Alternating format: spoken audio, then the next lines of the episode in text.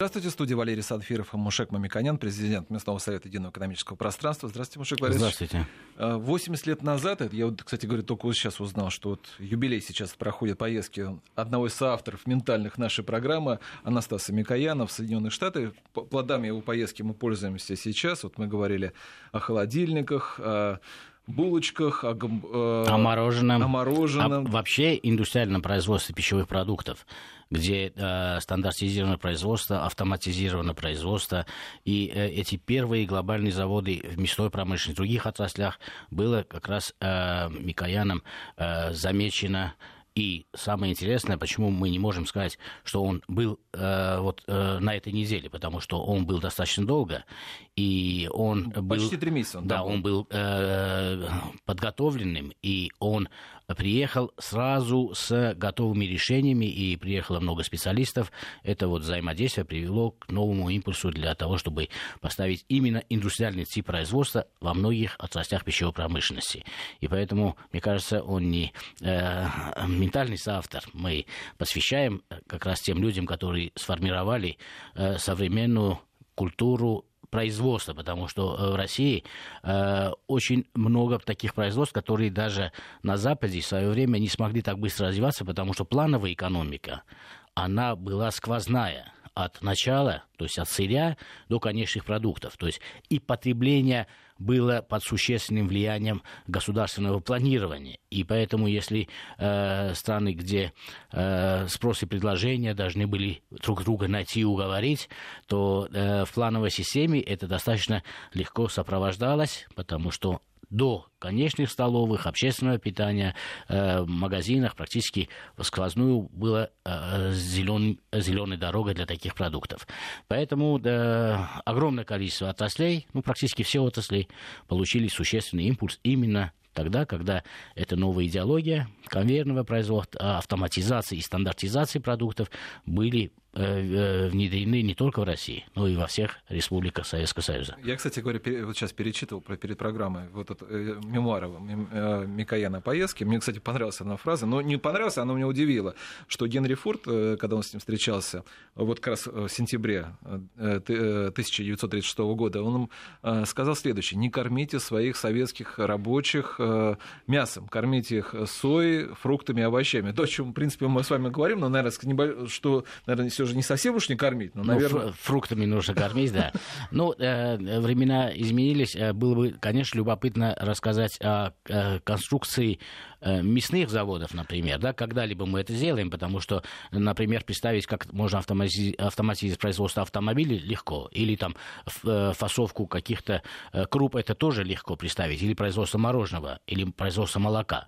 Но как в конвейерную логику уложить быка и корову, это казалось абсурдным. Но на самом деле американцы были в этом первооткрыватели, хотя на сегодняшний день нужно сказать, что это был исторический период. После этого эти заводы стали физически и морально устаревшими. Сейчас новые типы конструкций. Но это элементы. Хотя я сегодня предлагаю говорить о других продуктах, которые... Мушек, я почему начал-то? Я начал это из-за того, что среди прочих технологий Анастас Микоян привез технологию упаковки чая. Вот как раз эта технология, она сейчас мы в том числе и пользуемся. В некоторых линиях, наверное, все же на заводах, наверное, есть. А приблизительно в эти же сроки в Мацесте был открыт, это под Сочи, или даже, можно сказать, часть Сочи, была открыта как раз плантация первого российского чая. Вот она, к сожалению, так, наверное, осталась единственная на территории нашей страны, и мы сегодня как раз о чае будем говорить, притом у нас будет как раз эксперт, который напрямую знает это производство, мы его чуть попозже представим, скажу сразу, вот как раз он занимается вот как раз производством чая. Предваряя эту тему, надо сказать, что вот я смотрю, вот вы часто, при том, что вот мы сейчас похолодало, конечно, чай-то мы пьем достаточно как раз самое лучшее, наверное, но при этом вот я смотрю, у нас как-то вроде бы национальный напиток чай, но тем не менее мы все время говорим, может, кофейку там, да, или еще что-то, как-то о чае мы стали меньше говорить, на ваш взгляд, почему? Это сила рекламных бюджетов. Кофе и чай, они, конечно, конкурируют. Конечно, люди предпочитают и то, и другое.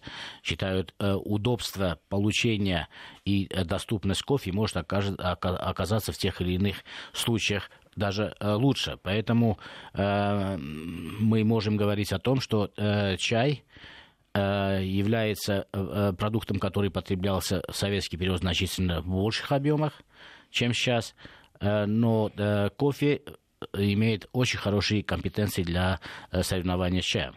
Потому что мы знаем крупнейшие компании, которые и производят, и продвигают кофе, они создали систему автоматизации и производства, и доставки до мест, где можно кофе купить значительно легче.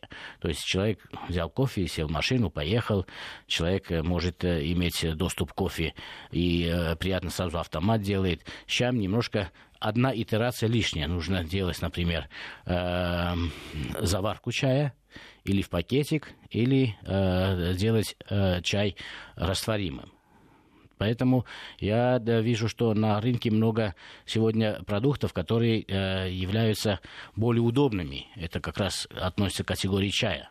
Продукты, которые можно, как и кофе, делать растворимыми. Эта технология пришла с Запада, в России она тоже применяется, и поэтому такие технологии позволят конкурировать и кофе, и чай более на правильном уровне подачи. Потому что, конечно, подача имеет большое значение, чтобы продукт подвинулся до потребителя. Маша Галич, пока мы дозваниваемся до нашего эксперта, я думаю, что имеет смысл, наверное, объявить телефон нашим слушателям. Может быть, они тоже есть вопросы, если у них по чаю, то мы их, в принципе, подключим. 232-1559, 495, код в Москве, 495-232-1559. Вот если у вас с учетом нашей программы, как вы поняли, что вот какое место должен в питании занять чай и как к нему относиться, да, если какие-то у вас есть вопросы, пожалуйста, звоните, и чуть позже у нас будет на связи еще и эксперт. Ну вот скажем так, вот вы, вот если берете чай, вот вы покупаете, вы его завариваете с добавками какими-то?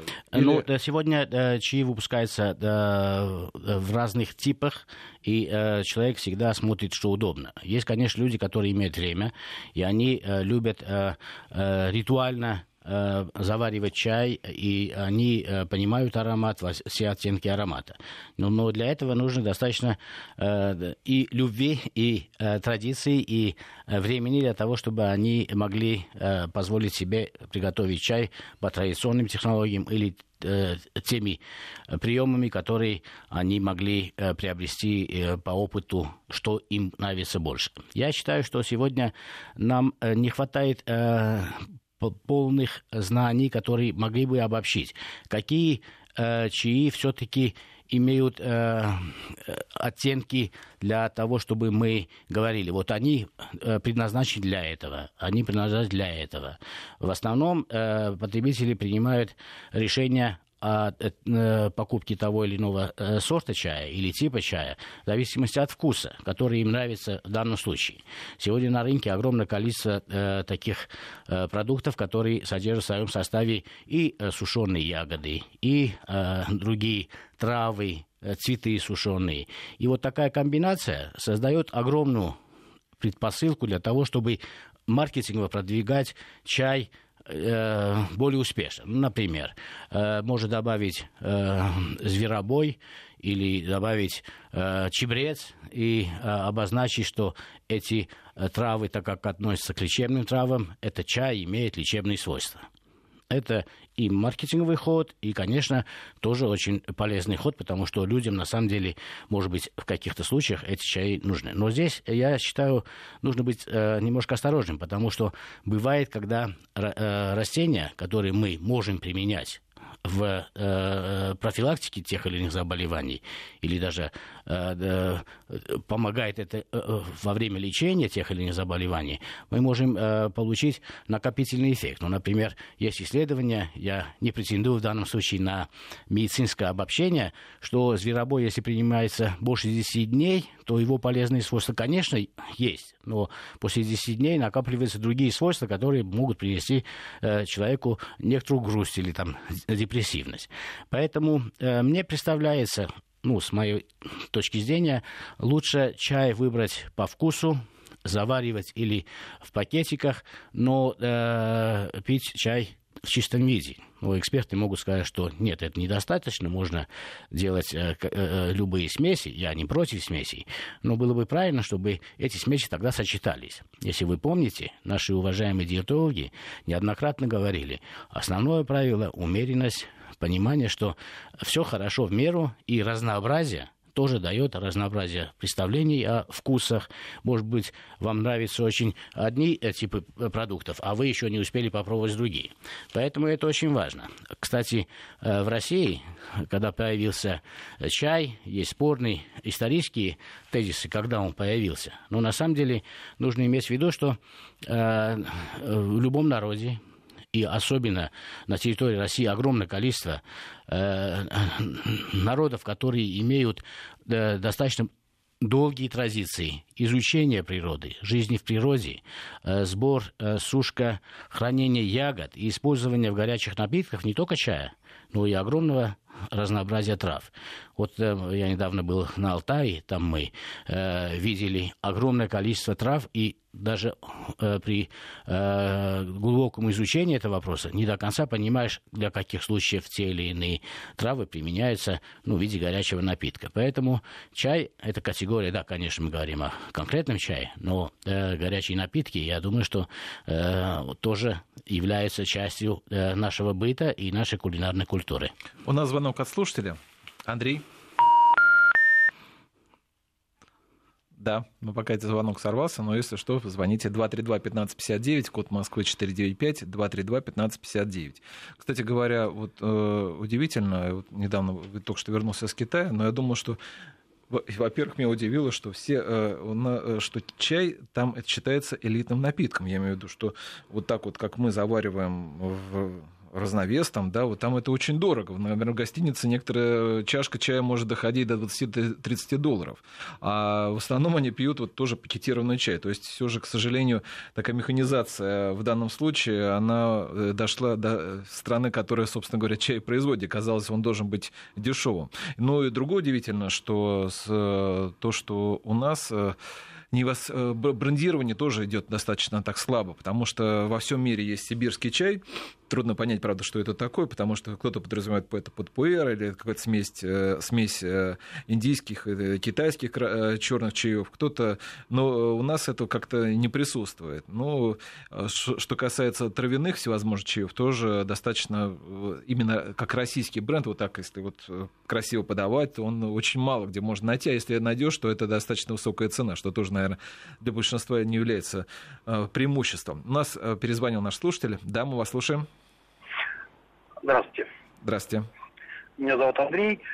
Интересная ситуация. Я не знаю, за этим кто-то смотрит или нет, но если мы вспомним историю с сигаретами как параллель, то вы помните, что уже с какого-то времени в сигаретах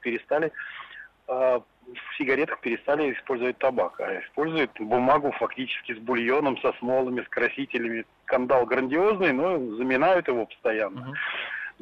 А тут как-то недавно решил, аналогию провел, решил проверить, что нам заваривают в чайных пакетиках. Купил несколько чайных пакетиков, в частности, чай Липтон. Рассмотрел его как следует под микроскопом. И если посмотреть под микроскопом этот чай, то там фактически маленькие соломинки и на них капельки. То есть это не чай. Перестали. То есть в некоторых случаях мы фактически что в бутылке покупаем чай, что в этих пакетиках. Кстати говоря, вот практически спасибо за вопрос, но, вы знаете, этот спор длится, мне кажется, уже десятилетиями, если не больше, потому что любой производитель пакетированного чая разрывает пакетик своего конкурента, показывает, вот, смотрите, у нас крупные чаинки, а вот у вас какой мусор.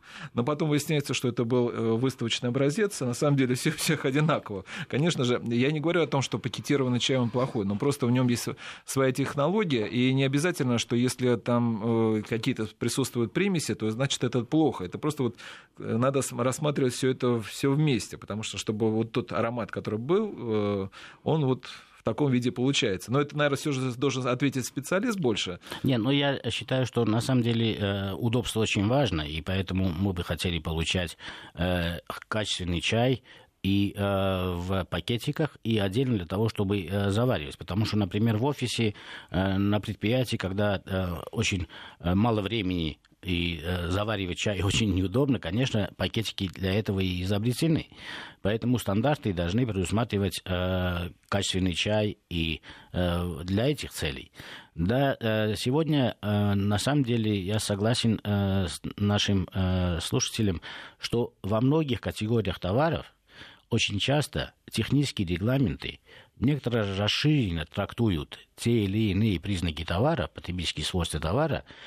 Иногда это бывает злоупотребление, иногда это просто для нас бывает непривычно, мелкая фракция чая. Ну, например, я покупал очень хороший дорогой чай, даже не в России, и удивился, когда я открыл, и там были, на самом деле, маленькие кусочки чая. Поэтому я не думаю, что мелкие кусочки чая или крупные куски характеризуют напрямую качество этого продукта. Это, на самом деле, не так, потому что в пакете, конечно, технологически, я думаю, что целесообразно при фасовании тот же состав чая делать более мелким. Поэтому я думаю, что в данном случае нужно смотреть на репутацию самого производителя, выбрать время от времени новых производителей, тоже сравнивать, и это будет и любопытно, и вы, наконец, найдете тот чай, который вам нравится.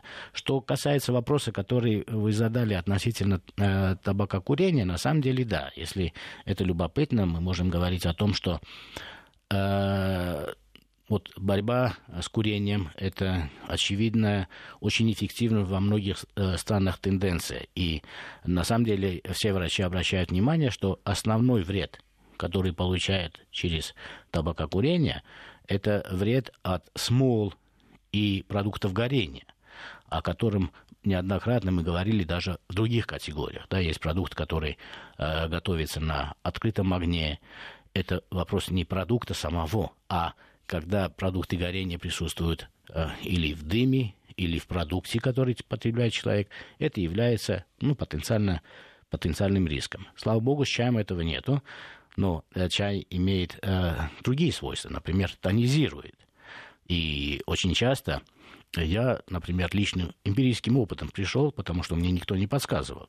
Но было бы, наверное, правильно, особенно молодежи, подсказывать, что чай настолько может быть тонизирован, или настолько это хорошее качество считается чая, что он может вас тонизировать, когда вы выпьете в 7-8 вечера чай и не сможете заснуть. Конечно, просто это немножко, как говорят медики, что немножко другое раскрытие. Если кофе эффект практически сразу же, активность появляется, то у чая танина действует чуть позже, и, соответственно, вот вы подумали, что вот уже, собственно говоря, пора и спать, а в этот момент чай-то и стал действовать. Да, да, это вот отложенный эффект. Ну, на разных людях, конечно, этот эффект может по-разному отражаться, да.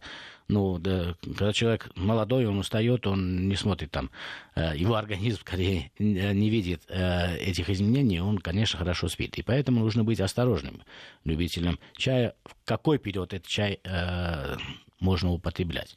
И очень важно, что многие обобщения и популяризаторы науки о профилактике здоровья говорят о полезности зеленого чая.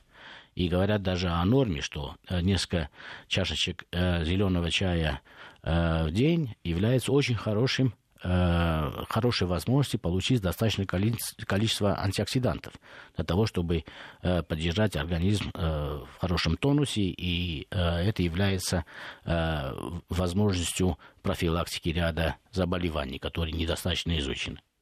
У нас на связи биохимик Мария Николаевна. Она с нами.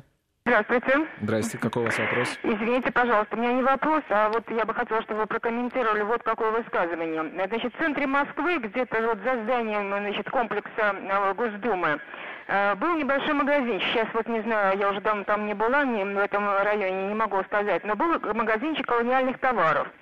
Там продавался чай, настоящий чай по очень высокой цене.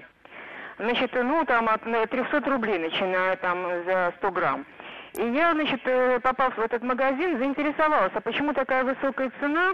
И, значит, продавщица очень квалифицированно мне объяснила. Она сказала, что цена связана с тем, что мы продаем настоящий чай, а то, что вы покупаете в виде, значит, либо листового чая, либо значит, уже измельченный чай. Это, в общем-то, на самом деле не чай, а остатки от производства настоящего чая. Вот поэтому они стоят достаточно дорого, доступно и прочее.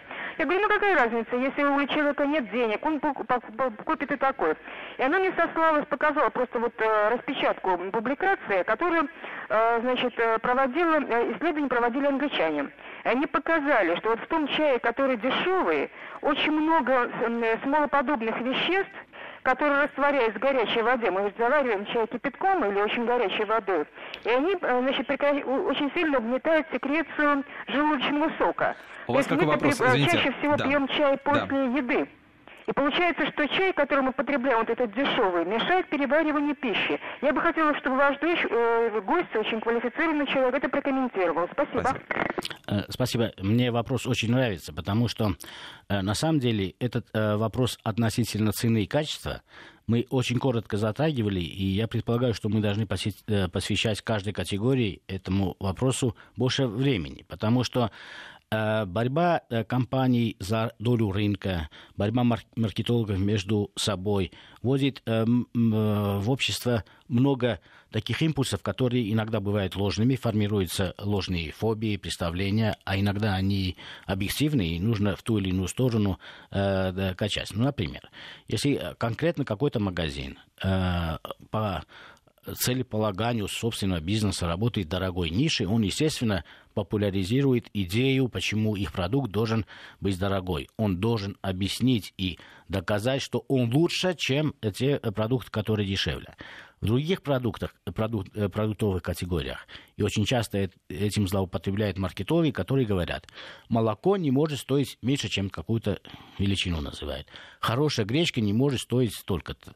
Хорошая мука или хорошие котлеты не могут стоить дешевле, чем столько. Иногда это кажется очевидным, линейным, потому что, например, если мы говорим о котлетах, мы знаем цену мяса, например, и приблизительно, но цену мяса мы знаем, розничную цену, мы знаем цену мяса, и в нашем сознании это цена всех видов мяса совокупно, а не конкретно типа мяса, который в данный колбасный продукт было использовано. И очень часто бывает так, когда мы какую-то из отрубов или из фракций продукта можем продать более эффективно или на экспорт, или на более дорогие рынки, это означает, что другая часть этого продукта может быть калькулируется другим образом. Что касается конкретно данной категории, я предполагаю, и могу сказать, что в данном случае не может цена напрямую отражать опасность или безопасность этого продукта. Почему? Потому что если есть даже маленькая вероятность опасности применения тех или иных фракций чая, то технические регламенты ни страны-экспортера, откуда экспортирует страна, тем более наша служба, которая фильтрует и сертифицирует, она не может пустить это. Это вопрос цены, это вопрос маркетинговой конкуренции между компаниями. Мы, кстати, эта тема действительно очень, вопрос очень интересный. Мы продолжим после новостей вот как раз отвечать на этот вопрос. В данном случае у нас тезисы идут даже не только продовольствие, а напитки, которые сопровождают продовольствие и еду.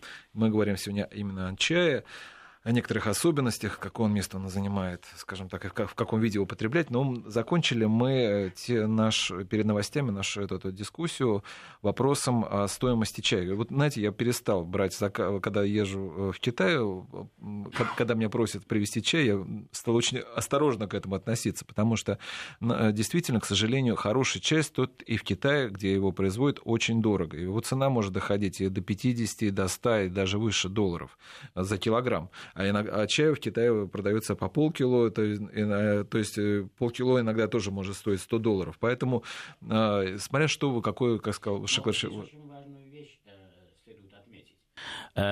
Вопрос был направлен на то, что есть дешевый чай, который может быть потенциально неполезным или вредным, напрямую был задан вопрос. А если он дорогой, имеет другой аромат, вкус и так далее, он и хороший, и безопасный, и безвредный. На самом деле это не так. Потому что, например, все отрасли, это характерно для всех отраслей, они стараются максимально эффективно продать, сохранить, доставить, преподнести свои продукты.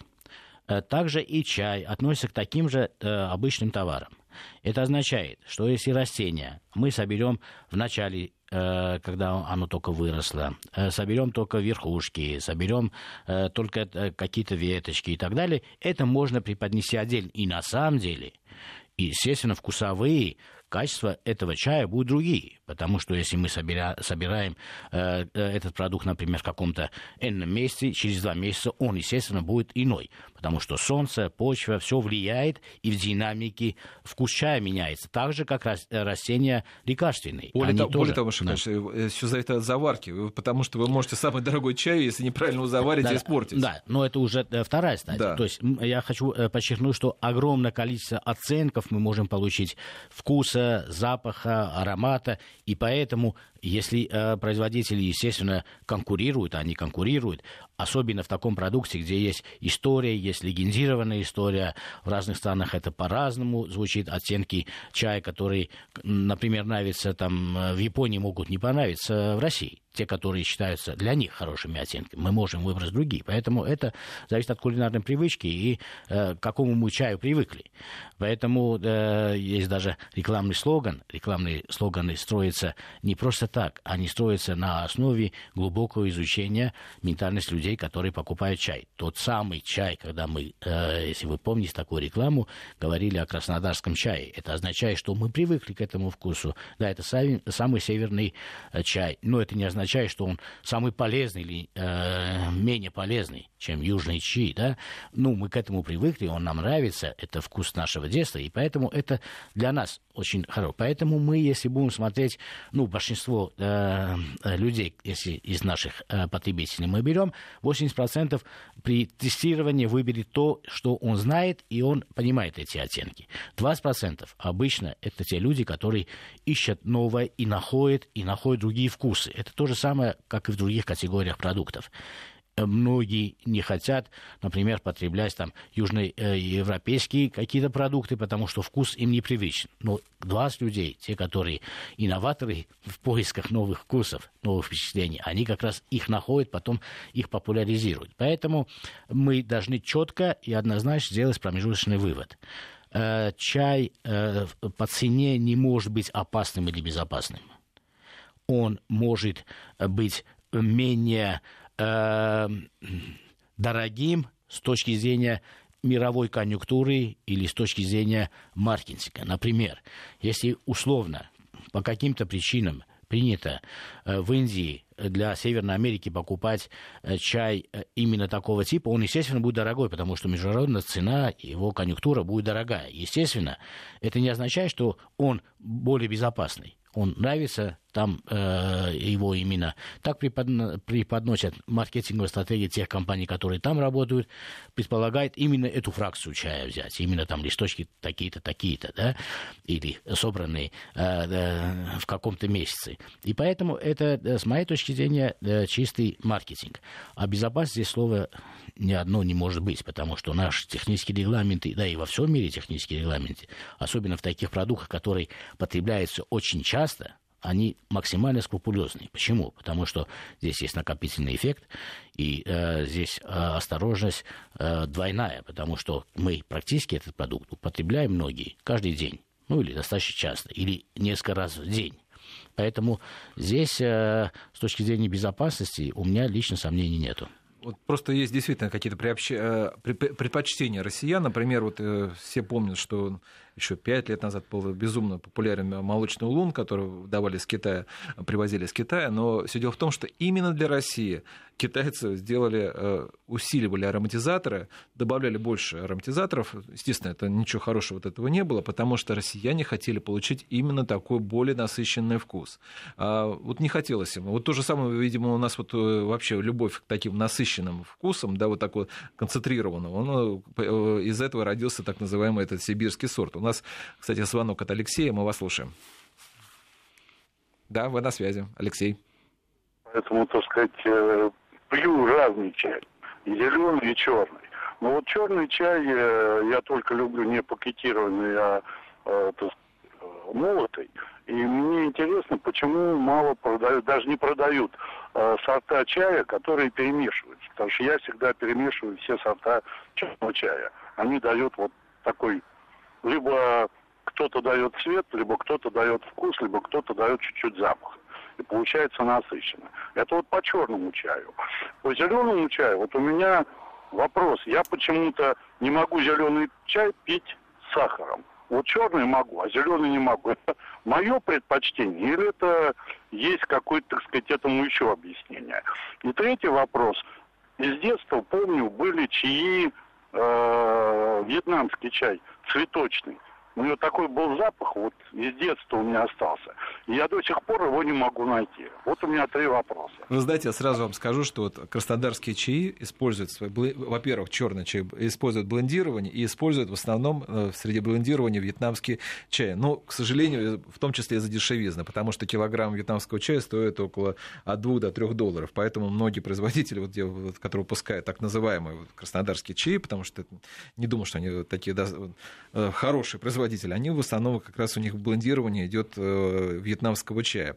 А что касается, наверное... Ну, вопрос очень, на самом деле, компетентный, потому что со стороны потребителя одно смотрится, а производители иначе на этот вопрос смотрят. Во-первых, это я уважаю, что человек очень любит и на самом деле находит свои бленды, то есть он сам перемешивает, и он, конечно, найдет всегда то, что ему нравится, значительно быстрее, чем он будет пробовать все миксы, которые делают производители чая, и найдет среди огромного многообразия то, что ему будет нравиться. На самом деле, чаи, особенно в пакетиках, они все делаются на основе смесей, потому что если бренд подчеркивает, что это продукт, постоянен, хороший, он должен повторять те вкусы, ароматы, которые были изначально в партии. Вы же не можете купить пакетированный чай известной фирмы, известного цвета, известной вам упаковки, а потом каждый раз видеть, что этот чай не имеет того вкуса, который вы ожидали. Это очень большой урон может нанести самой категории товара данного производителя. Это происходит во всех областях. Так же, как и производят, например, соки. Всегда вы, покупая сок конкретной компании, всегда имеете тот же самый вкус, например, томата. Но представить, что можно собрать томат одновременно с одного поля и уместить в один из пакетов, это практически невозможно. Томат собирается немножко в разные сроки, он бывает разного размера и так далее, и так далее. Поэтому именно сочетание разных типов томатов дает стандартный вкус. Сочетание разных типов оливкового масла тоже дает именно тот вкус, который именно заложен в этом бренде для этой. То же самое относится к чаю. Это очень большая повременная работа. Да, то есть это, чтобы найти вот это идеальное сочетание. В этом-то и как раз заключается стабильность и долгосрочность работы тех или иных продуктов у тех или иных брендов. Потому что эти продукты на самом деле достаточно сложные. Условия хранения отражаются на вкус, на аромат, время и место, где вы купили, потому что почва, солнце, ветер, влажность воздуха на тот же сорт растения может отражаться по-разному в разных регионах. Поэтому, чтобы стандартизировать продукт, в конце концов, это правильно делать через бленды, то есть через составы, которые именно характеризуют данный тип, данной категории. Поэтому... Там еще был вопрос про сахар. Про сахар, да. Кстати говоря, про сахар лучше вообще без сахара. Но уж, если уж так пошло. Именно сахар, мы обсуждали это в предыдущие разы, это очень такой продукт, который привычка человека, его калибр относительно уровня сахара, меньше или больше. Если человек привык к 2 кусочкам сахара в одном стакане, потом ему 1, это будет казаться мало. Но если он постепенно будет снижать долю, он будет считать, что 1 это нормально. Поэтому, если вам нравится без, это совершенно нормально. Чем меньше вы сахара будете потреблять с потреблением чая, тем лучше. Ну, кстати говоря, зеленый чай это тоже можно с сахаром, если приспособиться. Вот сейчас, в зависимости от того, какая будет погода, мы, наверное, примем решение, зеленый или черный. Но мы рекомендуем сахар все равно уменьшать. Хорошо, сейчас прогноз погоды. У нас снова Программа, которую мы обсуждаем, «Чай». Мушег Мамиконян и Валерий Санфиров. Напомню, что мы ее ведем вместе. А сейчас есть возможность наших радиослушателей еще тоже подключиться. Я напомню, телефон в Москве 232-1559, 495, код Москвы. Если не ошибаюсь, у нас Наталья Николаевна на связи. Да. Здравствуйте. Здравствуйте. Вот я хочу вас спросить, знаете, о чем? Вот я очень люблю чай. И очень люблю чай, пью чай черный, потому что он ферментативный, а зеленый чай, он там больше кофеина, и поэтому он желудочный сок повышает. Мне его, к сожалению, нельзя. Вот, я хочу спросить вот у вас, как экспертов, о таком чае. Марка очень известная, но я называть ее не буду. Но он, вы догадаетесь, он произрастает на Шри-Ланке. Вот. Этот чай я пью, конечно, не пакетированный, а пью весовой. Вот. Пачка стоит у нас, вот, например, 145-150 рублей, 90 грамм. Вот. Чай хороший, я к нему привыкла. Я много чаев перебрала, но вот он сам лучший. Но там, знаете, вот на коробке написано, например, произведено там в этом, на Шри-Ланке, а фасуется он там в Мытищах под Москвой. Вот. И он, когда его покупаешь, он совершенно, конечно, разный. Вот от чего он там... Один покупаешь, он просто прекрасный, черный, без примесей. А то, значит, там какие-то примеси, все. Но все равно чай очень приятный. Но на коробке написано, что, например, он, значит, фасован, например, 0,4, там, 15-го до 0,4, там, 17-го года. А как вот вы думаете, вот этот район, Шри-Ланка, когда же там произрастает этот сорт этого чая, когда его собирают, когда его делают, когда его ферментатируют, когда его... То есть вот в каком... На пачке написано месяц, когда он упакован. И вот когда... Какой месяц лучше покупать? Спасибо. Ага. Да, вопрос совершенно понятен, но именно категория чая относится к продуктам, которые достаточно хорошо и надежно можно хранить. Получить те же доброкачественные продукты, которые вы произвели и через год, и через два, и в правильных условиях, и через три. Мы говорили о сроках хранения разных продуктов, и обычно большой запас есть возможности хранить еще дальше, даже больше этого срока. Но срок дается для надежности, потому что, естественно, регулятор и производитель не уверены, в каких условиях вы можете хранить этот чай. Поэтому есть здесь большой и запас. Если вы храните в сухом месте, в темном месте, то этот срок может быть и продлен. Конкретно, когда фасовалась, тогда и ставится дата. И поэтому, если урожай был собран, например, летом или осенью, и фасовалось в мае следующего года, это не означает, что этот чай менее хороший. Это означает, что просто этот чай до фасовки дошел именно в этот период. И это не означает, что он мог использоваться, потому что такие производители, это очень дорогой продукт, они как зеницу ока каждый грамм берегут, потому что это большие потери. Современное производство как раз характеризует тем, что уровень сушилок, кондиционирование производственных помещений, общей санитарии, упаковочные материалы совершенно другого типа. И эти продукты, которые имеют даже срок хранения, которые мы привыкли и 20-30 лет тому назад именно были такие, они сегодня значительно превосходят этот период. Что касается, где фасует этот продукт. Да, конечно, если вы обозначили, что вам больше нравится, например, продукт, который завезен уже расфасованный, вы можете покупать это. Но с точки зрения безопасности фасовка на территории России это вполне нормально. И у нас производители или упаковщики чая. Да, конечно, если мы говорим о полном цикле, чтобы мы были уверены, что производится полностью здесь, это, конечно, краснодарские производители. А если мы говорим о других известных брендах, которые защищают свою репутацию, они берегут свою репутацию, а маркетинговый и рекламный бюджет сегодня просто очень дорогие. Поэтому рисковать для того, чтобы что-то сэкономить, добавив какую-то менее качественную фракцию, на самом деле это не стоит тех денег, которые они могут потерять. Поэтому здесь ваши личные вкусовые предпочтения очень важны. Мы не успеваем говорить о фитопродуктах в целом, о лекарственных травах, о цветах, которые применяются для горячих напитков. Поэтому я бы хотел несколько слов авансом сказать, потому что мы должны делать отдельный цикл, отдельную передачу относительно этих продуктов. И учитывая те тенденции, которые в мире мы наблюдаем, мы видим, здоровье, сохранение здоровья, профилактика здоровья, то, что было сформулировано и формализовано в 17 целях и задачах Организации Объединенных Наций, куда входит и Россия, это как раз цели направлены на то, чтобы улучшить структуру питания, улучшить профилактические меры для того, чтобы сохранить здоровье. И нашему населению, нашим потребителям в этом нужна достаточно большая поддержка, в том числе и информационно. Поэтому очень важно понимать, что чай очень нравится нам, традиционно очень нравится, но мне кажется, что в будущем будет увеличиваться также доля трав, цветов, которые имеют миксы, которые имеют больше содержания, например, антиоксидантов или витаминов. И я думаю, что это направление, которая сегодня достаточно надежно имеет свою долю на рынке, будет увеличиваться.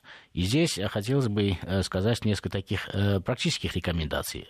Обычно мы делаем промежуточные итоги. Те люди, которые очень любят чай, я такой же, очень любят чай и потребляют чай и зеленый, и черный. Если они имеют проблему с бессонницей, все-таки будьте осторожны во второй половине дня. Может быть, любя чай, перейти на мяту, или перейти на заварку из шиповника, или на ромашку, и любой врач нам подскажет. Сочетайте. Не обязательно все время пить ромашку, потому что сочетание вы тогда поймете, что вам больше нравится, и меньше накопительного эффекта, как мы с примером с зверобоем обозначили. Очень, мне кажется, важны новые типы напитков, горячих напитков, которые сейчас есть на рынке. Это, например, потребление имбиря.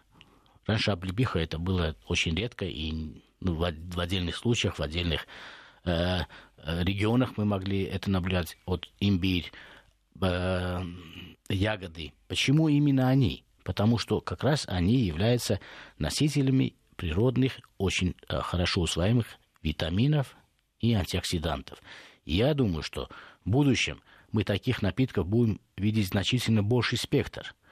И люди будут, потребляя горячие напитки, одновременно получать и эффект тонизирующий, который очень многим нравится, одновременно получать на ту же единицу значительно больше витаминов и значительно больше антиоксидантов, которые делают профилактику здоровья этих людей. Поэтому эти направления мы сегодня не успели и охватить. Поэтому нам нужно подготовить и любопытную, очень познавательную, с моей точки зрения, передачу относительно фитонаправления в целом. Но еще я хотел, наверное, добавить, что вот у нас по-прежнему радиослушатели, я буду найти золотую середину, потому что я понял, что хотят радиослушатели. Они хотят получить вот прекраснейший чай, но при этом, чтобы он стоил не очень дорого. Вот, к сожалению, такого не бывает. Есть ниша дорогого чая, есть ниша дешевого чая. А вот есть, вот как мы всегда говорим в наших программах, есть золотая середина, когда вы можете купить абсолютно, ничего не теряете, просто это вот не такая, не элитная какая-то ниша, да, но вот чай, который вот может быть удовлетворить все ваши предпочтения и вкусы. Вот, наверное, действительно здесь мы тоже, наверное, посоветуемся с экспертами, специалистами, тоже вам, чтобы не переплатить лишние деньги, дадим вам какие-то практические рекомендации. Но то, что вы, наверное, сказали, Маша Галич, что важно очень еще вопрос отдельно вот действительно по травам сделал, потому что у нас травы воспринимаются как травяные чаи, как что-то такое лечебное. А это вот уже давно от мира от этого ушли. Это не только лечебное, это просто образ жизни. Да. У нас, к сожалению, это или в аптеке продается, или в таком виде в магазинах, что покупать, к сожалению, пока не хочется. Это, наверное, все же вопрос, наверное, к производителям больше. Да, ну и здесь нужно проявить осторожность, потому что есть лекарственные травы, которые используются, конечно, в напитках, а в них содержание от времени сбора существенно отличается. Это может влиять на давление, на подавление. Поэтому мы сейчас, наверное, советовать не будем, а, наверное, специалистам специально для наших радиослушателей сделаем какую-то выжимку из этого, из того, что они нам сделают, или пригласим на эфир, они нас, соответственно, все нам рекомендации дадут. Ну, тоже такие-то общие, чтобы не навредить здоровью. Напомню, что у нас был в студии Мушег Мамиконян, президент местного совета единоэкономического пространства. Программу провел Валерий Санфиров. Всего вам доброго.